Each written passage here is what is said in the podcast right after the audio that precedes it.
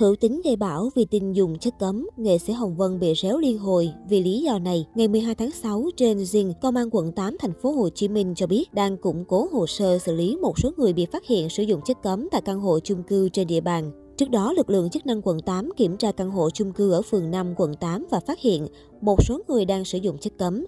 Theo cảnh sát, trong số này có diễn viên hữu tính. Cơ quan chức năng sau đó đã đưa những người này về trụ sở lấy lời khai, làm rõ hành vi. Thông tin diễn viên hữu tính bị phát hiện sử dụng chất cấm thu hút sự quan tâm của dư luận. Rất nhanh chóng, dân mạng đã tràn vào trang cá nhân của hữu tính, bình luận mỉa mai dưới các bài viết. Trước thông tin hữu tính bị bắt vì sử dụng chất cấm, dư luận đang bàn tán rất nhiều. Mọi người cũng tò mò phản ứng của nghệ sĩ nhân dân Hồng Vân về vụ việc lần này. Theo dõi trang cá nhân lẫn fanpage của bà bầu sân khấu nổi tiếng, hiện cô chưa có bất cứ chia sẻ liên quan nào.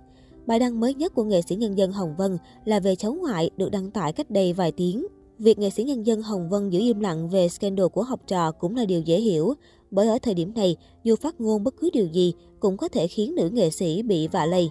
Bên cạnh đó, cư dân mạng cho rằng việc làm của Hữu Tính vốn không liên quan đến Hồng Vân, nam nghệ sĩ phải hoàn toàn tự chịu trách nhiệm. Tuy nhiên, nghệ sĩ Hồng Vân không liên quan gì đến ồn ào Hữu Tính cũng bị dân mạng réo liên hồi.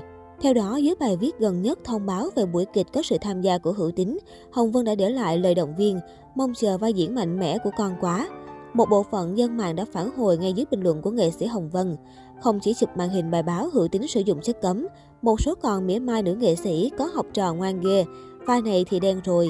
Hiện phía Hữu Tính vẫn chưa có bất cứ phát ngôn nào về vụ việc này. Hữu Tính được xem là nghệ sĩ triển vọng, nhiều khán giả yêu mến. Trao đổi với dân trí, quản lý của Hữu Tính cho biết hiện tại cô ghi nhận các trang mạng xã hội lan truyền thông tin. Tuy nhiên, bản thân người quản lý diễn viên này chưa có thông tin chính thức từ phía công an.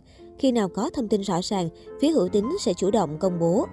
Hữu Tính sinh năm 1987 tại một gia đình khá giả. Tuy bố mẹ làm kinh doanh, cả anh và chị gái đều đam mê nghệ thuật. Bố Hữu Tính từng giận và từ mặt anh vì anh không đi thi đại học rồi du học như các anh chị khác. Tuy nhà có điều kiện, Hữu Tính tự lập từ sớm, anh vừa đi diễn, vừa mở shop bán quần áo thiết kế và nhanh chóng có những thành công bước đầu. Thời gian sau đó, gia đình Hữu Tính gặp biến cố trong thời kỳ bất động sản đóng băng, nhà cửa đất đai của gia đình phải bán hết. Nam diễn viên cũng phải xoay sở để có tiền phụ giúp gia đình. Anh rơi vào cú sốc và từng nghĩ tới chuyện tự vẫn. Vì tuổi trẻ bồng bột, tôi suy sụp, không chấp nhận thực tế nên suy nghĩ đến việc tự tử và tôi đã làm thật. May mắn là tôi được anh trai, các bạn, hiện là thành viên nhóm X-Pro đưa vào viện cấp cứu. Sau khi qua khỏi biến cố, tôi đã bình tĩnh lại suy nghĩ và quyết định làm lại từ đầu.